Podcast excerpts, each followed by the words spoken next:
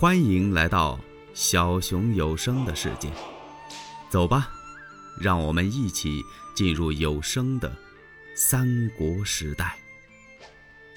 哎，不不不不不不！曹操摆手，哪能就这么让他走了呀？我让他充当鼓励，他不是说我轻看他吗？是人没有尽其才，我用他不当，不要紧。我想用他为使到荆州去说刘表来降。如果刘表真的来了，我封祢衡为公卿呐。如果他要是不来，我再做道理。祢衡一听，我不去。你让我上荆州做你的使者，去劝刘表来归降你。哼，我没那功夫，哪儿也不去。你不是把我请来了吗？请神容易送神难，我还就要住到你这儿了。曹操一听，那哪行啊？吩咐人把他嫁了出去。这使臣呢，热闹了，感情得用人往外嫁。曹操一想，哦，我把你请来，谁请你呀？是孔融推荐你来了。你想着什么活都不干，天天坐到我相府这儿骂大街呀？我这正在用人之际，没那事儿，不去也得去。哪有给使臣给嫁出去的？这不嫁他不走啊！曹操一看这儿，把祢衡给嫁出去了，他就吩咐荀彧他们：“你们去给他见见行。”这荀彧真不痛快，心说：“丞相，你这是怎么了？祢衡这是个什么人物啊？让他上荆州去，就把我们给他践行。”想说不去吧，可是丞相已经吩咐下来了，说要去。这荀彧真是不痛快，没办法，嗨，去吧。荀彧和这些个谋士啊，出的城来，长亭饯别，在这等着吧。功夫不大，祢衡来了。荀彧一看祢衡啊，他低低的声音告诉这些谋士：“哦，列位先生。”祢衡一会儿进来之后，咱别理他，连正眼都别看他。对，大伙儿一听，只有这个办法能对付他。果然呢，看到祢衡走到这儿下马了，因为这儿有人给践行，他不能不下马。祢衡从外边迈着四方步就进来了。等他进来住到这儿，这么一看，还不如大殿那天见曹操呢，因为那些文臣武将啊，还有个精神头。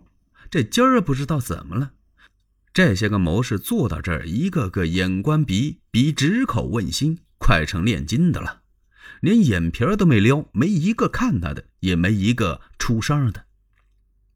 祢衡在这长亭里边这么一转，他突然之间是放声大哭，哭的这个悲哟，这一下子把这些谋士给吓一跳啊，心说这怎么得了？怎么进到长亭来转了个小圈，他哭了。这荀彧不能不说话嘞。祢衡啊，你因何悲伤啊？祢衡听到这儿，叹了口气：“嗨，我行于死救之中，如何不哭啊？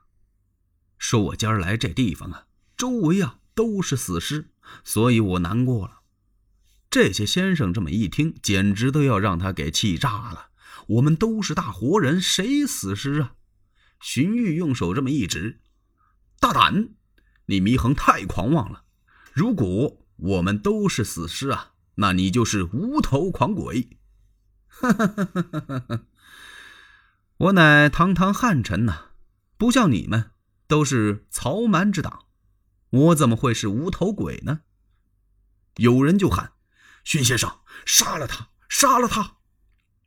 荀彧摆摆手：“哎，且慢，哈，大家不必动怒。丞相已经说了，祢衡不过是鼠雀之辈，何足无刀啊？说他就是个耗子、小麻雀，不能让他的血把咱的刀给污了。”祢衡一听：“什么？我是鼠雀呀？我是鼠雀，可我还有点人性呢，胜似你们这群。”裸虫，这裸虫是什么呀？就是细腰蜂啊！呵，把大伙给骂的一个个站起来，是一跺脚，怀恨而散，都走了。祢衡一看，你们走就走，自己打马扬鞭奔荆州来了。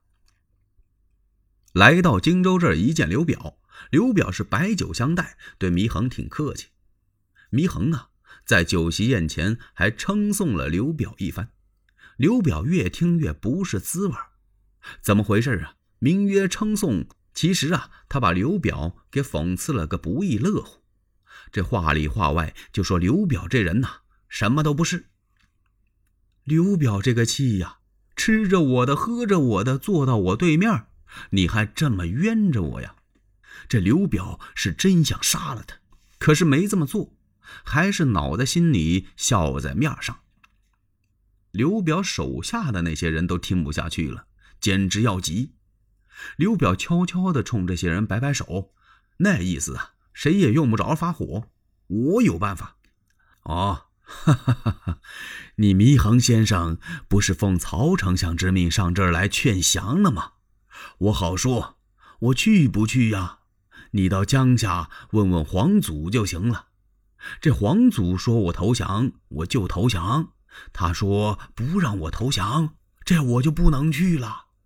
他把祢衡给打发到皇祖那儿去了。皇祖官拜江夏太守，这江夏在哪儿啊？就是武昌。干什么？刘表把这祢衡给打发到皇祖那儿去了呢？因为皇祖这个人脾气特别暴躁，三句话不来他就火了。